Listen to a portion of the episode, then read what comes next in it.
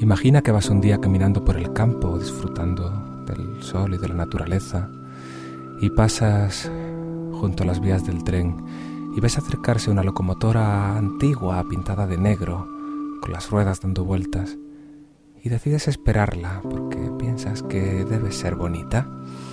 Así que cuando por fin pasa frente a ti, ves pasar los vagones, cada uno es diferente de los demás, cada uno tiene su pequeña historia y ha pasado mucho tiempo por ellos. No están quizá en sus mejores condiciones, pero guardan cierto encanto. Así que aprovechando que no va muy deprisa, buscas un asidero, te agarras y te subes. Y desde una escalerilla vas viendo pasar el paisaje. El tren continúa su camino y aunque va despacio, vas disfrutando de la tranquilidad, del encanto de hacer algo diferente hasta que finalmente el tren se detiene y te ha llevado a un sitio donde no esperabas. Al día siguiente vuelves otra vez a salir de paseo y vas por una zona distinta donde también hay una vía del tren pero más moderna. Así que te paras a esperar el tren, a ver si tienes una aventura como la de ayer. Cuando ves acercarse un tren blanco aerodinámico, precioso, ultramoderno, se acerca, se acerca, se acerca corriendo y pasa frente a ti, todos los vagones son de una perfección matemática. Disfrutas por un instante de esa modernidad, pero claro, como no tiene asideros, pues no puedes subirte y va demasiado rápido para ti. Así que lo sigues mirando pasar y pasar, y aunque realmente va muy deprisa, pero se te hace un poco aburrido porque todos los vagones son idénticos. Así que el tren finalmente pasa y tú te has quedado igual. Bueno, pues de eso vamos a hablar hoy, de cómo hacer que nuestra historia, aunque sea un poco clásica, permita al lector agarrarse y venirse de viaje con nosotros. Bienvenidos al taller literario.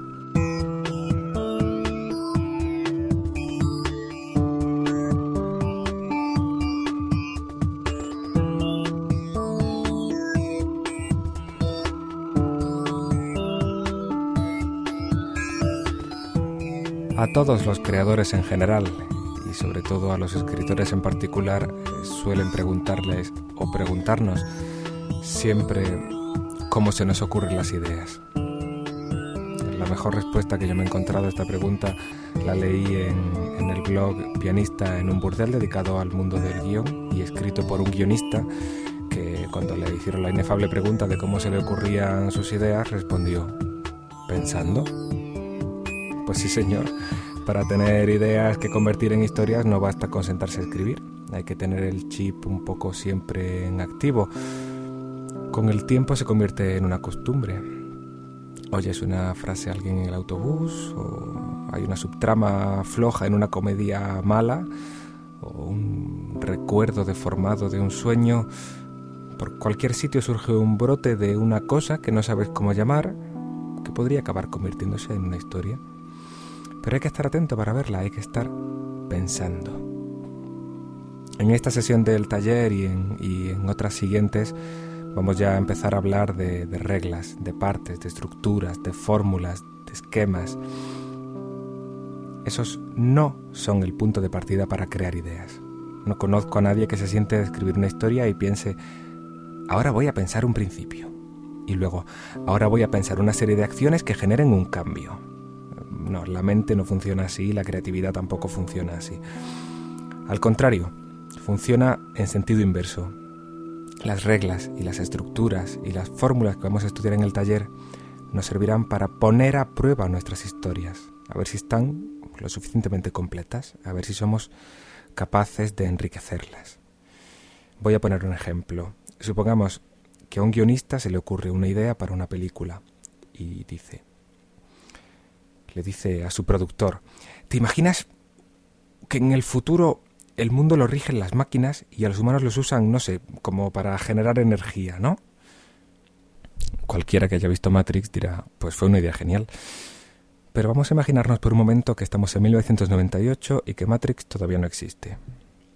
El productor coge al guionista, le da una palmadita en la cabeza y le dice, muy bien chaval, muy bonito, pero ahí no hay historia. Y es cierto. Un mundo dominado por máquinas en el que los humanos duermen para hacer de pilas. ¿Y quién es el prota? ¿Un hombre pila? ¿Y qué hace? ¿Duerme en una cápsula de babas? Mm, es que es un peliculón, vamos. Una idea no es una historia. Una historia tiene muchos más elementos. Y esos elementos son los que vamos a empezar a ver a partir de ya.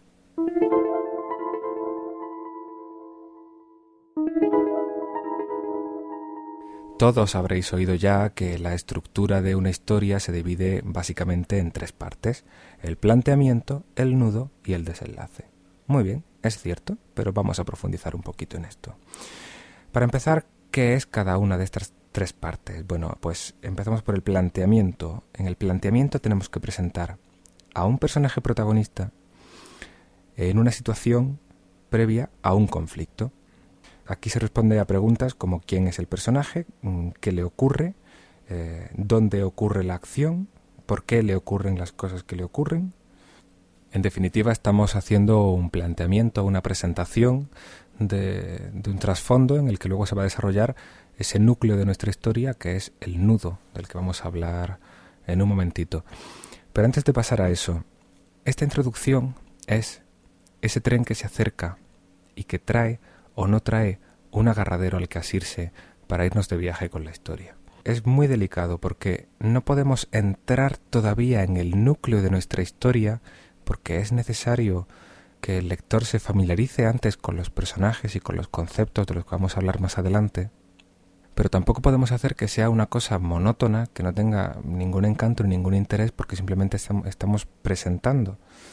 Es decir, si nuestra historia mm, va de un informático, eh, sigo con el ejemplo de Matrix, ¿no? Un informático que va a trascender los límites de la realidad y despertar en un mundo alternativo y patatín patatán, no me puedo pasar la primera media hora de la película mostrando cómo el tío se levanta, va al trabajo, teclea en el ordenador, mm, duerme, tiene unos sueños raros y ya está, porque aburro hasta las ovejas. ¿Cómo consiguen en Matrix, por ejemplo, que esta primera parte sea interesante. Pues para empezar, el protagonista, desde antes de que empiece la película, ya tiene el, objetivo de averiguar qué es Matrix. No sabemos de dónde ha sacado ese nombre, no sabemos de dónde ha sacado la información, simplemente es algo que él está buscando.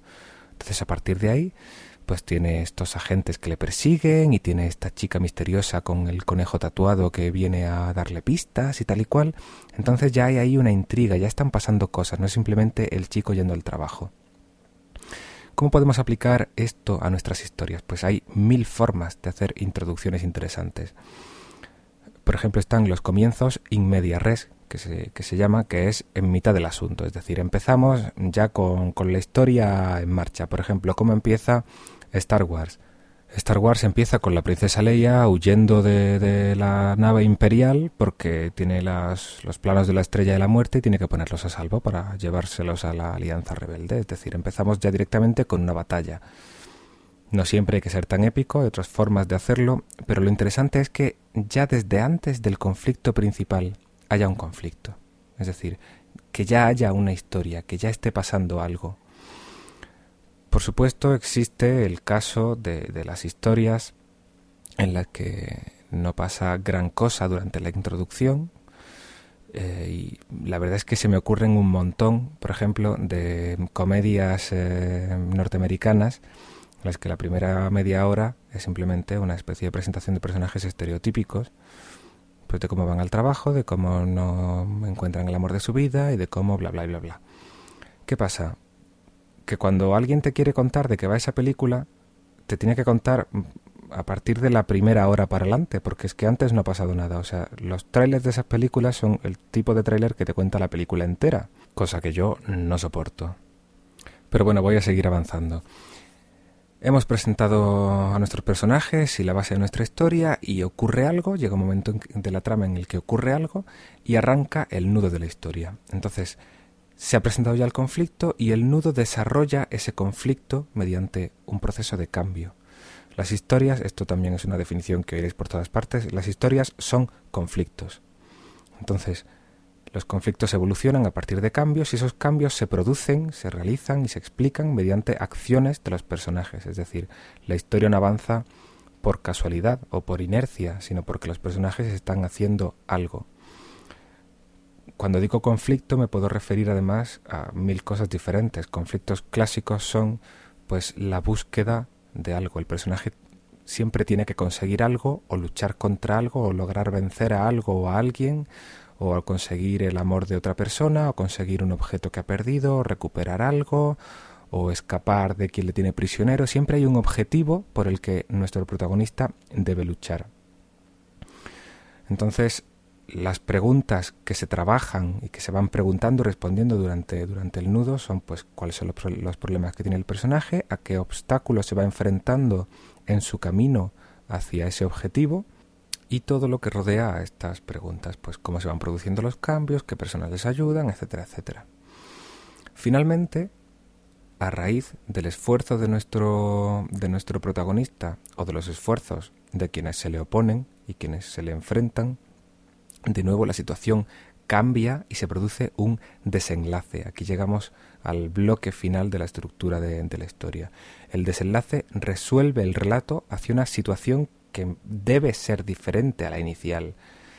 A veces nos encontramos historias en las que parece que el final es simplemente volver a dejar las cosas como estaban y el objetivo del personaje todo el tiempo ha sido volver a recuperar el status quo inicial de, de las cosas, ¿no?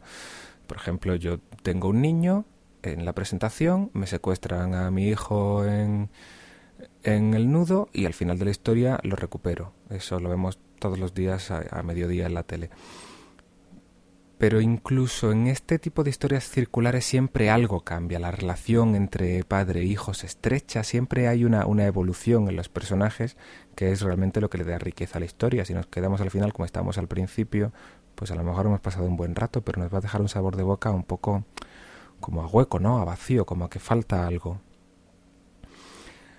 Así que finalmente las preguntas con las que hay que trabajar en el bloque del desenlace es, bueno, cómo ha afrontado el personaje el conflicto y si finalmente lo resuelve o si lo asume y, y qué ha sucedido para que se produzca este último cambio final.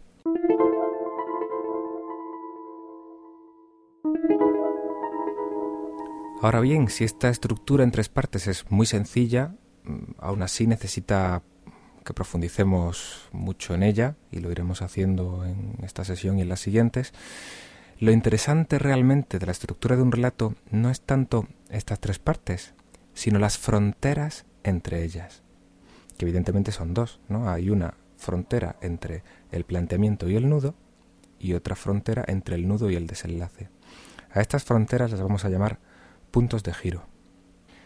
Estos puntos de giro van a funcionar como momentos muy intensos de nuestra historia porque sintetizan el momento de cambio en el que la historia da un vuelco, la situación cambia para nuestros personajes y todo se precipita en una dirección diferente a la que había. Es decir, el planteamiento presenta el status quo de la vida del personaje, la situación en la que se encuentra, y aunque las cosas pueden ir evolucionando a lo largo del planteamiento y pueden ir ocurriendo diferentes cosas, ocurrirá algo, el, personaje tomará un rumbo, tomará una decisión, algo le hará cambiar de idea, eh, alguien se entrometerá en su camino y hará que las cosas eh, tomen un cariz distinto.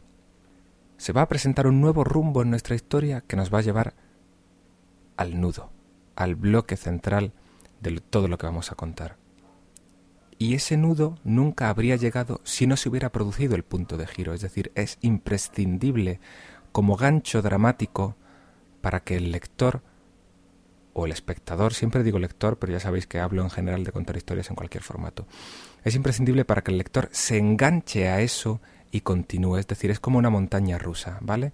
Eh, todo el planteamiento sería la subida inicial, inicial, inicial, inicial, y en el punto de giro hay un cambio en la gravedad en el que nos dejan caer por lo que realmente es la historia, con todos sus giros, todas sus vueltas, todos sus vértigos, todos sus gritos y todas sus histerias. Pero el desenlace, siguiendo con esta metáfora, no es simplemente que la montaña rusa llega al final y se para, no. El desenlace es el momento en el que nos tienen reservado al final una vuelta súper espectacular que cambia la perspectiva que teníamos de lo que, de lo que era nuestra historia. Esto lo vamos a ver mucho más claro en cuanto hayamos visto unos cuantos ejemplos. Voy a empezar poniendo uno que puede ser, por ejemplo, una historia de detectives en la que el planteamiento eh, pues nos presenta los personajes de la historia. Por un lado están los policías, por otro lado está mm, el asesino y por otro lado están, pues a lo mejor incluso las, las víctimas, ¿no?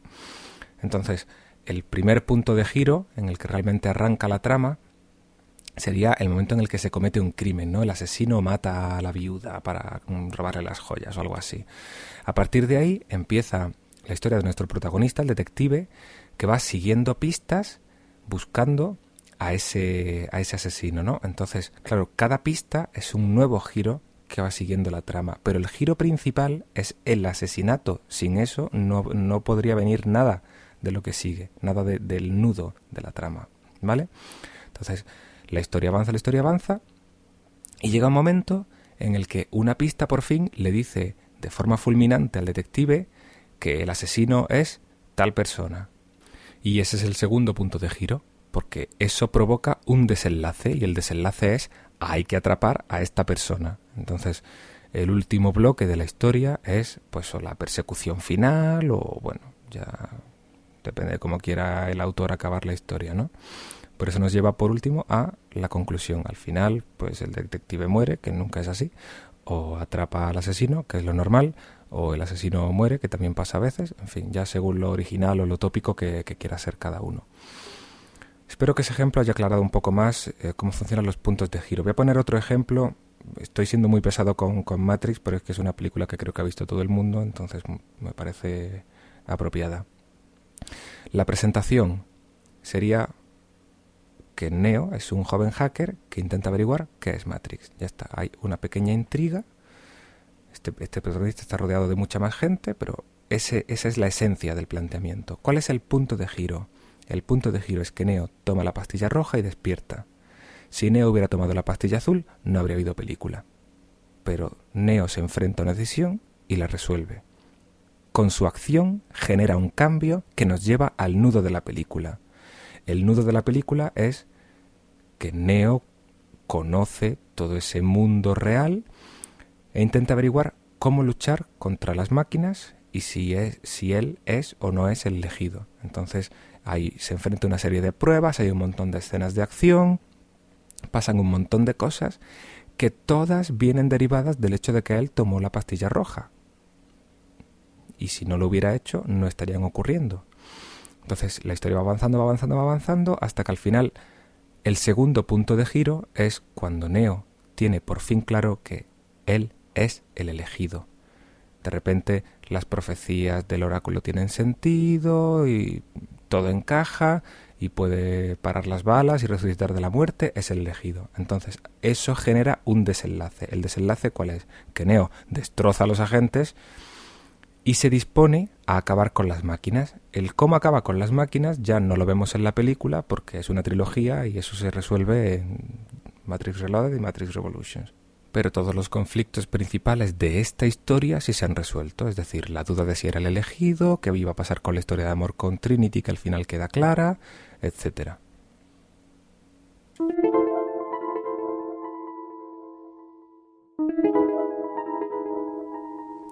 Creo que con esto queda bastante claro cuál debe ser la estructura de una historia, pero también es cierto que hay que puntualizar que esta estructura es mucho más evidente eh, cuando la historia es eh, digerida por el lector o el espectador de una sola sentada. Es decir, esta, estructura la vais a ver muy clara cuando leáis un relato corto, eh, cuando veáis un largometraje, cualquier tipo de, ficción que pueda ser consumida de una sola sentada, ¿vale?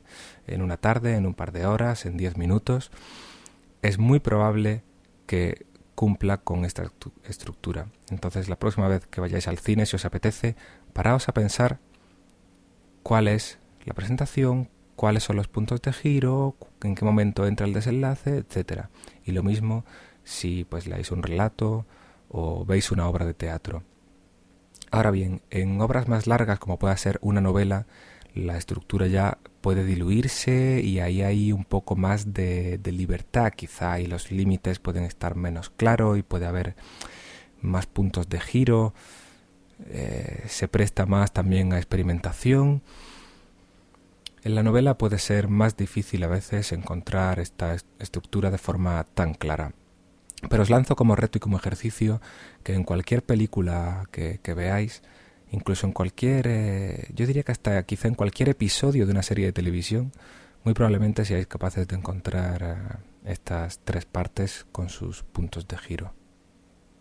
Y aquí viene ahora sí el ejercicio realmente importante que debéis hacer em, después de esta sesión. Vienen los deberes eh, os voy a dejar un, un, relato de Ray Bradbury que se llama La Sirena y que aparece en el volumen Las Doradas Manzanas del Sol para que lo leáis y le busquéis la estructura. Es un relato que tiene la estructura muy clara y nos va a servir no solo para este ejercicio, sino que más adelante pues eh, podremos recurrir a él sabiendo que todos los oyentes lo habéis leído, entonces puedo hacer referencia no solo al concepto de la estructura, sino a otros conceptos, pues cuando hablemos de las capas de la historia, de los personajes o de cualquier otra cosa, pues habrá ahí una pieza de ficción que no tendréis que estar hablando todo el tiempo de Matrix, sino que podré hablar, pues, por ejemplo, de Ray Bradbury y de otros relatos que, iré proponiendo más adelante. En la web del taller voy a poner enlaces a páginas donde podéis leer el relato completo para quien no tenga el libro o no quiera buscarlo, aunque es un libro bastante entretenido y lo recomiendo. Y espero que para la próxima sesión hayáis leído todo este relato y sin duda que habréis encontrado las partes, las tres partes y los dos puntos de giro.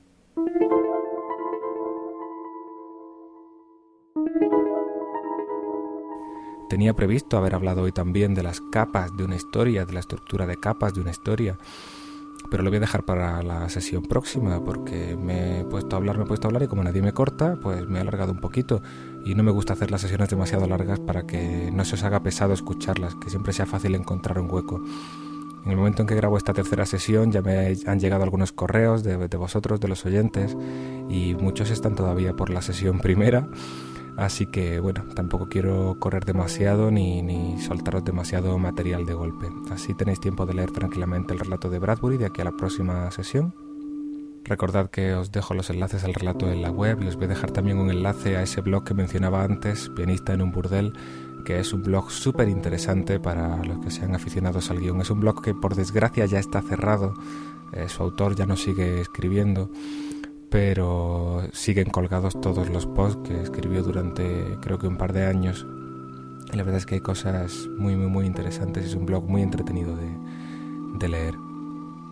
Espero que la sesión os haya resultado interesante, espero que en el futuro sea útil y además eh, no solo os va a ser útil identificando las partes de los relatos de los demás, sino que lo interesante de lo que hemos hablado hoy es que cuando tengas una idea puedas identificar qué parte de tu historia estás trabajando. Es decir, que si se te ocurre eh, que un tipo se encuentra una lámpara mágica y cuando la fruta sale un genio, pues puedas pensar, vale, ¿qué es lo que tengo? Eso, tengo un planteamiento, ese es mi primer punto de giro. A partir de ahí empiezan a desencadenarse los acontecimientos o mi historia ya empieza con eso y si empieza con eso, ¿cuál es el punto de giro? Que los deseos empiezan a salirle mal, ¿vale? De repente la idea vaga que quizá tuvierais para una historia empieza a encontrar su ubicación dentro de una estructura más grande. Buscadle el hueco a vuestras ideas dentro de esta estructura y podréis sacarle muchísimo más partido. No me enrollo más, muchas gracias por escucharme, nos vemos aquí dentro de un par de semanas.